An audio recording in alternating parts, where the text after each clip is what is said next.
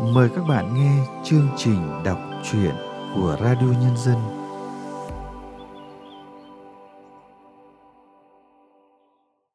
Các bạn thân mến, trong chương trình đọc truyện hôm nay, Radio Nhân dân xin gửi tới các bạn truyện ngắn Đèn hoa giấy của tác giả Trúc Thiên. Mời các bạn thưởng thức qua giọng đọc Vân An.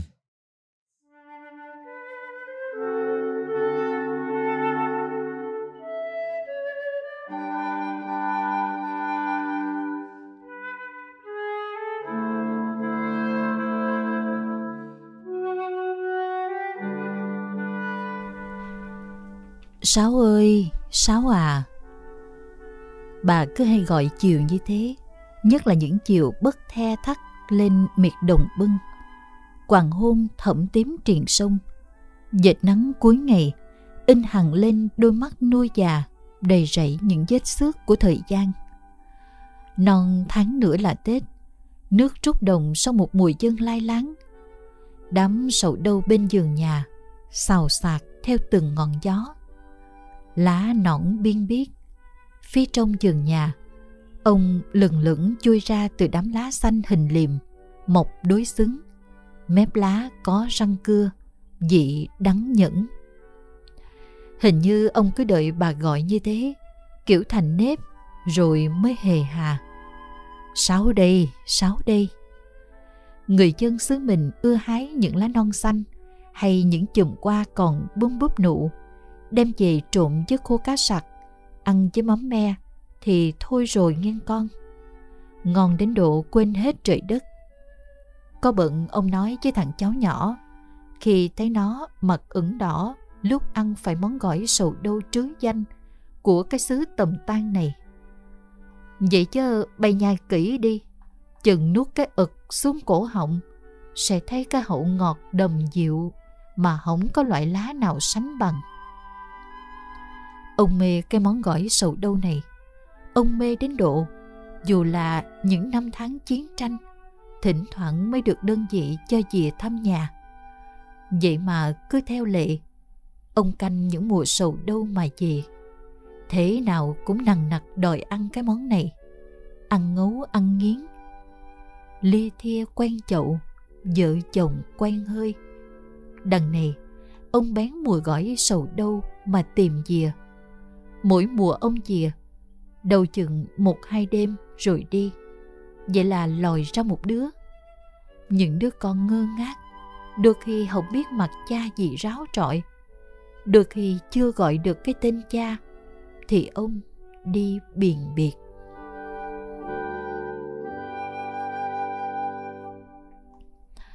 Bà rầy hay thương, giữa chạp rồi, sao bay không mua giấy màu về?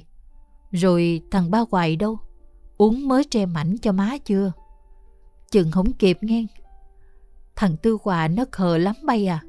Nó ham chơi đi miết. Chừng sấm trời nghe đám bìm bịp kêu chiều mới chạy về. Cứ canh nhà nào có treo đèn lồng qua giấy thì mới biết nhà mình.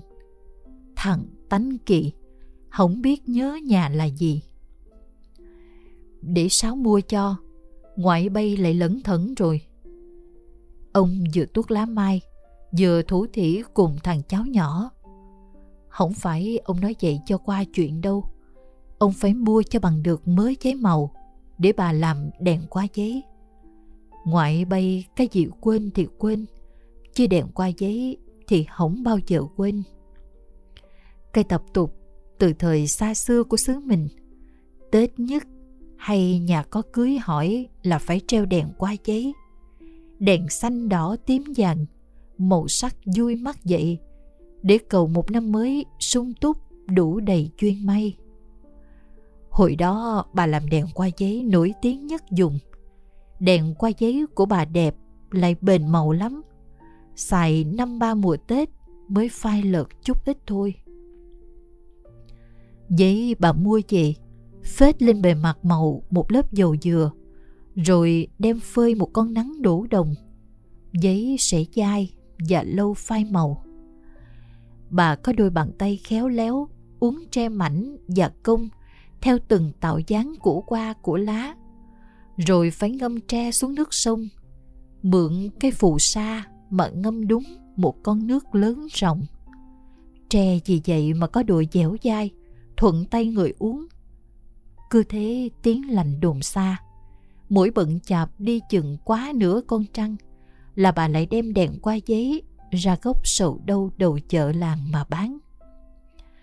Cũng tại cái gốc sầu đâu đó mà bà gặp ông. Năm đó ông 18 trong đợt về lính, ghé ngang gốc sầu đâu mà mua cặp đèn bông sen của bà. Thấy con nhỏ bán đèn 16 mà tiếng sao ngọt liệm. Ông mê mẩn cả người. Chỉ có ba ngày phép à, mà ông đeo riết gốc sầu đâu. Chừng hết phép mới len lén người qua kể lại, giấm dúi vào tay bà chiếc khăn trắng theo hình đuôi chim sáo. Ông nói hễ thấy con chim sáo nào nó bay theo bà thì đó là ông nhớ thương mà tìm về. Ông cứ canh mỗi độ con tu hú kêu mùi gió lạnh là tìm về gốc sầu đâu mà cù cưa với bà. Chừng hai năm sau thì xin phép đơn vị cho về cưới. Đám cưới thời chiến, khổ tứ bề, vừa lo bơm rơi đạn lạc, vừa lo quen mùi, nhớ miếng dâm hôm là phải chia xa. Một dăm đôi ba bữa về thăm nhau đó đã là nỗi mừng khôn xiết. Chiến tranh cuốn ông đi một quãng đời đăng đẳng. Mấy đứa con cứ thế lớn lên theo những ngày cũ ấu, cũ lan, bò bò độn bắp. Còn gạo thì lúc nào cũng sát rạc, đáp khạp ngang. Rồi có đứa lại đòi thoát ly, đi làm nhiệm vụ. Bà cũng gật đầu cái rụp. Mỗi lần tiễn con đi là mỗi lần thắt thẻo ruột gan. Đi là đi vậy thôi, chứ đừng hoài vọng trong mong ngày về. Khi bom đạn còn dày xéo khắp nơi như thế, thì cái ngày về nó mù khơi xa tích tắp. Chiến tranh hay hòa bình, nói thì nghe đâu một cái rột liền miệng, nhưng đó là một quãng đời dài, đớn đau, với những xa xót và mất mát.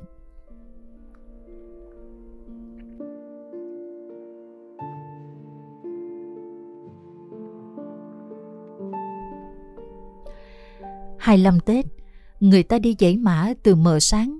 Bà lại đông đưa cái giỏng bên hiên nhà, canh ngựa qua kể lại ngang bờ rào, mà ý ới chào hỏi. Này đi dậy sớm em chị Tám, lát gì ghé tôi lấy cặp đèn treo Tết nghe. Anh Tư, nhớ thắp dùm cây nhang cho cô Bảy. Nói cổ tôi già rồi, không có lội ra thăm cổ được nghe chừng không còn ai ngang cái bờ rào nữa. Bà lại gọi, sáu ơi, sáu à sáu đây sáu đây, sáu mới ra chợ mua mấy phong bao đỏ, đặng tết nhất lì xì tụi nhỏ nè. Ông đến ngồi kế bên cái võng hai mái đầu trắng, nhìn những tia nắng vàng xuyên đám kiết bông, đương thì trổ bừng sắc đỏ. Tết này út làm đèn qua giấy bông sen cho sáu nghe chỉ út làm sáu mới ưng thôi à. Bà cười móm mém trước câu dỗ về. Ông giới tay đẩy nhẹ cánh giọng bà lẩn thẩn nhớ quên những chuyện xưa xa. Nhưng ông thì vẫn cứ chiều bà tất thảy. Có lần cậu Năm Bình nói với ông, Má lẫn rồi tía ơi, Cứ nhắc mấy chuyện xưa xa, Rồi nhắc Tư Hòa, Rồi gọi ba hoài. Tí chịu riết má càng lẫn hơn đó. Ông nhìn thằng con rồi hững nhẹ. Không kéo nói ra, bà lại khóc. Cái thằng tư hòa của bà đã ra đi hồi đợt pháo kích dữ dội của mùa hè năm 15 tuổi rồi. Nó có về được đâu. Người ta cũng chỉ gửi về đúng cái giấy báo tử và cái túi đeo bả mây bằng cái khăn rằng có theo tên nó. Vậy thôi à. Cái túi đeo giờ nằm trên bàn thờ rồi. Còn thằng ba ngoại của bà à? Đâu đó bên chiến trường cam lận. Chẳng thứ gì về.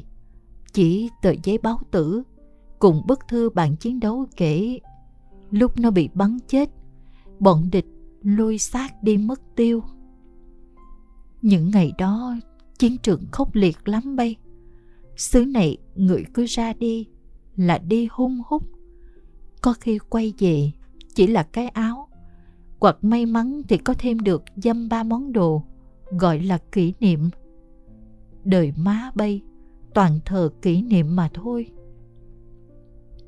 Chiến tranh nó nghiệt ngã quá đổi, nên giờ mà nhắc lại thì chẳng khác nào khơi thêm một cuộc chiến trong chính lòng mình cứ nhẹ nhàng thanh thản như vậy, cho bà sống với cuộc đời lẩn thẩn nhớ quên này âu cũng là an yên tuổi xế bóng đường tà bà đâu còn bao nhiêu cái tết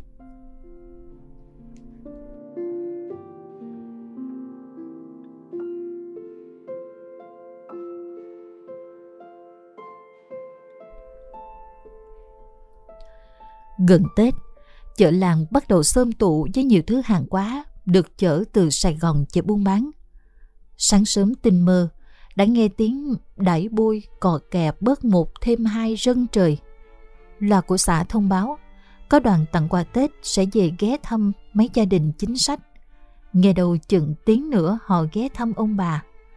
Năm nào nhà cũng được cho biết bao nhiêu thứ là quà Tết. Hết đoàn của chiến binh ghé, tới đoàn phụ nữ, đôi khi có những đoàn từ thiện cũng tạc ngang. Những ngày đó ông bà lại vui lạ thường.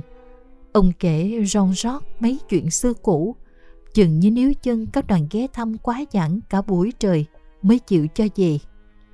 Chuyện Trường Sơn đỏ lửa, chuyện đi ngang hang rộng, nghe tiếng xin cây lược của mấy cô thanh niên xung phong hồi ấy. Hơn chục cô gái thanh tân nằm lại mãi mãi trong hang sau đợt càn của địch. Chuyện ông trở về sau cuộc chiến, nhưng hai đứa nhỏ thì nằm lại mãi mãi với đồng đội. Chuyện ông thương bà như hồi còn son, bà vẫn cứ là út trong lòng của Sáu, sau bao biến chuyển thời cuộc. Bà tiễn mọi người ra tận bờ rào, dúi vào tay mỗi người một cái đèn qua giấy. Ngày tư, ngày Tết, treo cái lồng đèn qua giấy cho nó có không khí nghe mấy cô mấy chú. Ngộ là khi ấy bà tỉnh rụi, chẳng khóc, chẳng tiếc nuối về hai thằng con. vẻ mặt ánh lên tự hào rất đuổi Bà thương con lắm chứ, rất ruột đẻ ra mà. Nhưng tàn cuộc chiến rồi, quá khứ cũng phải ngủ yên. Đời bà may vẫn còn có ông, vậy là mừng rồi mấy cô mấy chú ơi. Tết bây giờ vẫn lại vui hơn Tết xưa. Trọn vẹn hay không trọn vẹn, đâu quan trọng bằng cái cảm giác đón Tết yên bình ngay trên chính xứ quê mình.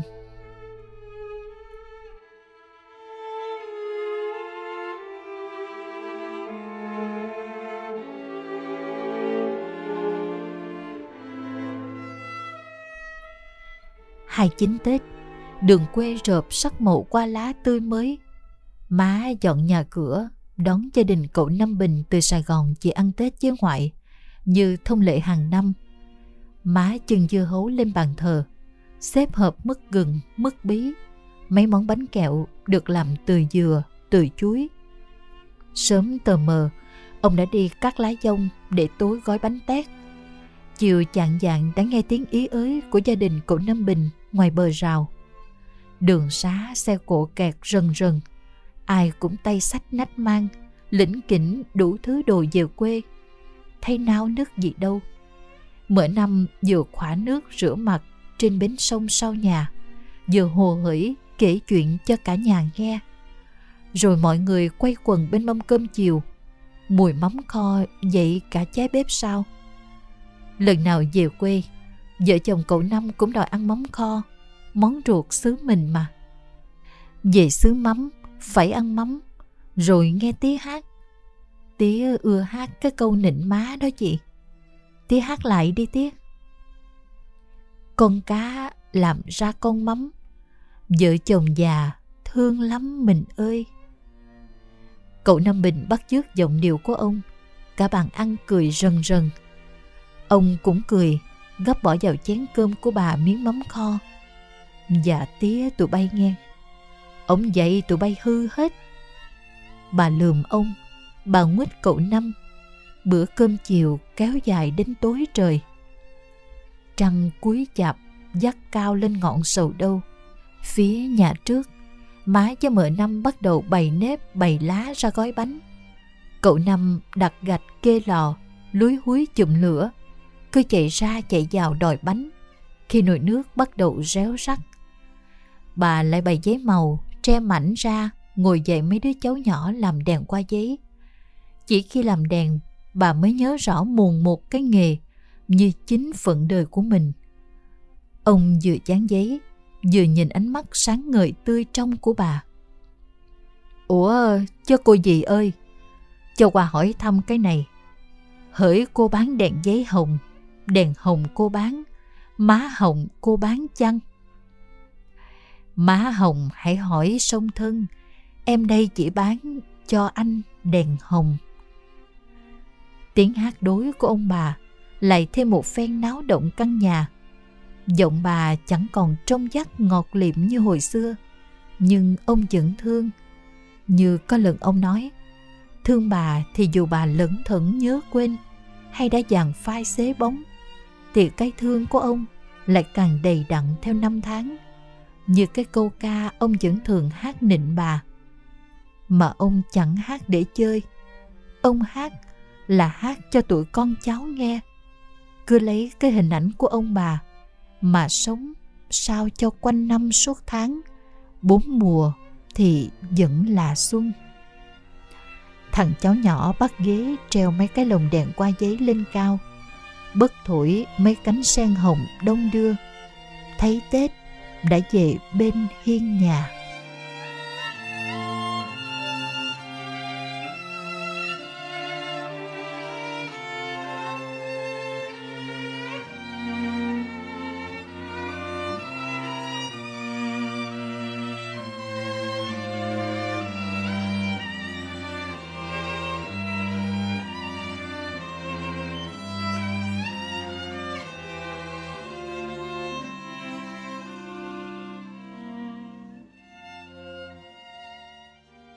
Các bạn vừa nghe xong truyện ngắn Đèn hoa giấy của tác giả Trúc Thiên qua sự thể hiện của Vân An. Sau đây, chúng tôi mời các bạn nghe nhận xét của nhà văn Phong Điệp về tác phẩm này. Chuyện ngắn Đèn hoa giấy được tác giả Trúc Thiên viết bằng lối văn nhẹ nhàng thủng thẳng, kiểu như người kể chuyện đang dư giả thời gian và muốn dốc bầu tâm sự cùng độc giả nhưng người đọc càng bước sâu vào bầu sinh quyền của tác phẩm, càng bị lôi cuốn. Mặc dù tác giả không cầu kỳ dựng lên một câu chuyện kịch tính với những chi tiết éo le hay đánh đố, thậm chí người đọc còn có cảm giác những nhân vật hiện diện trong câu chuyện, những cảnh sống được tái hiện trong từng trang viết, dường như mình đã gặp gỡ ở đâu đó, quen thuộc và thân thương lắm. Đó là khung cảnh biệt đồng bưng mỗi chiều, nghe tiếng bấc the thắt trong ánh hoàng hôn thẫm tím triển sông. Là bụi sầu đâu bên vườn nhà xào xạc theo từng ngọn gió. Đó là đôi vợ chồng già soạn sửa nhà cửa đón tết. Những chiếc đèn hoa giấy được người vợ tỉ mẩn làm theo cách rất riêng và trở thành món quà thể hiện tình làng nghĩa xóm cũng nhờ cây đèn hoa giấy mà bà gặp được người đàn ông của đời mình. Ở chốn quê nghèo đó, cuốn theo mỗi mùa nước tràn đồng rút đi, mỗi mùa tỉ mẩn làm đèn giấy sẵn sàng cho ngày tết. Cuộc đời của người phụ nữ làm đèn hoa giấy dần dần hiện ra rõ nét. Bắt đầu từ những năm tháng chiến tranh loạn lạc người phụ nữ ấy kiên gan một mình nuôi con, ngóng chồng trở về. Nhưng chiến tranh đã lấy đi của bà hai người con trai. Để rồi trong sự nhớ nhớ quên quên của tuổi già, dường như những đứa con ấy vẫn còn hiện diện đâu đây. Nhưng người phụ nữ ấy không trách móc oán hận cuộc đời. Bà chọn cách sống nhẹ nhàng, vui vẻ trong mỗi giây phút của hiện tại bên người chồng luôn hết mực yêu thương mình, bằng lòng để quá khứ đau buồn được ngủ yên. Bởi trọn vẹn hay không trọn vẹn, đâu quan trọng bằng cái cảm giác đón tết yên bình ngay trên chính quê hương mình. Để bà lại được làm đèn giấy dạy mấy đứa nhỏ mỗi khi tết đến. Chương trình đọc truyện của radio nhân dân hôm nay xin được tạm dừng tại đây hẹn gặp lại các bạn vào chương trình sau. Thân ái, chào tạm biệt các bạn.